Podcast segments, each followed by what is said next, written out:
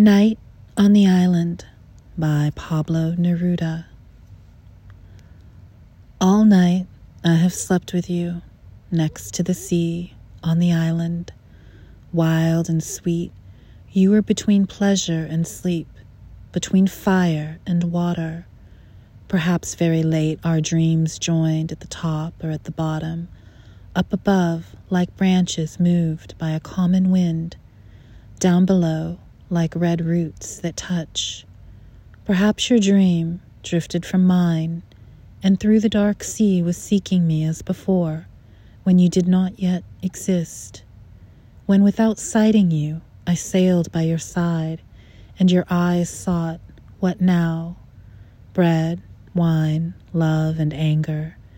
I heap upon you because you are the cup that was waiting for the gifts of my life.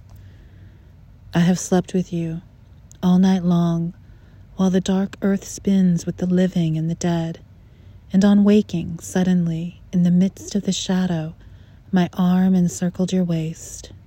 Neither night nor sleep could separate us. I have slept with you, and on waking, your mouth, come from your dream, gave me the taste of earth, of sea water, of seaweed, of the depths of your life, and I received your kiss, moistened by the dawn, as if it came to me from the sea that surrounds us.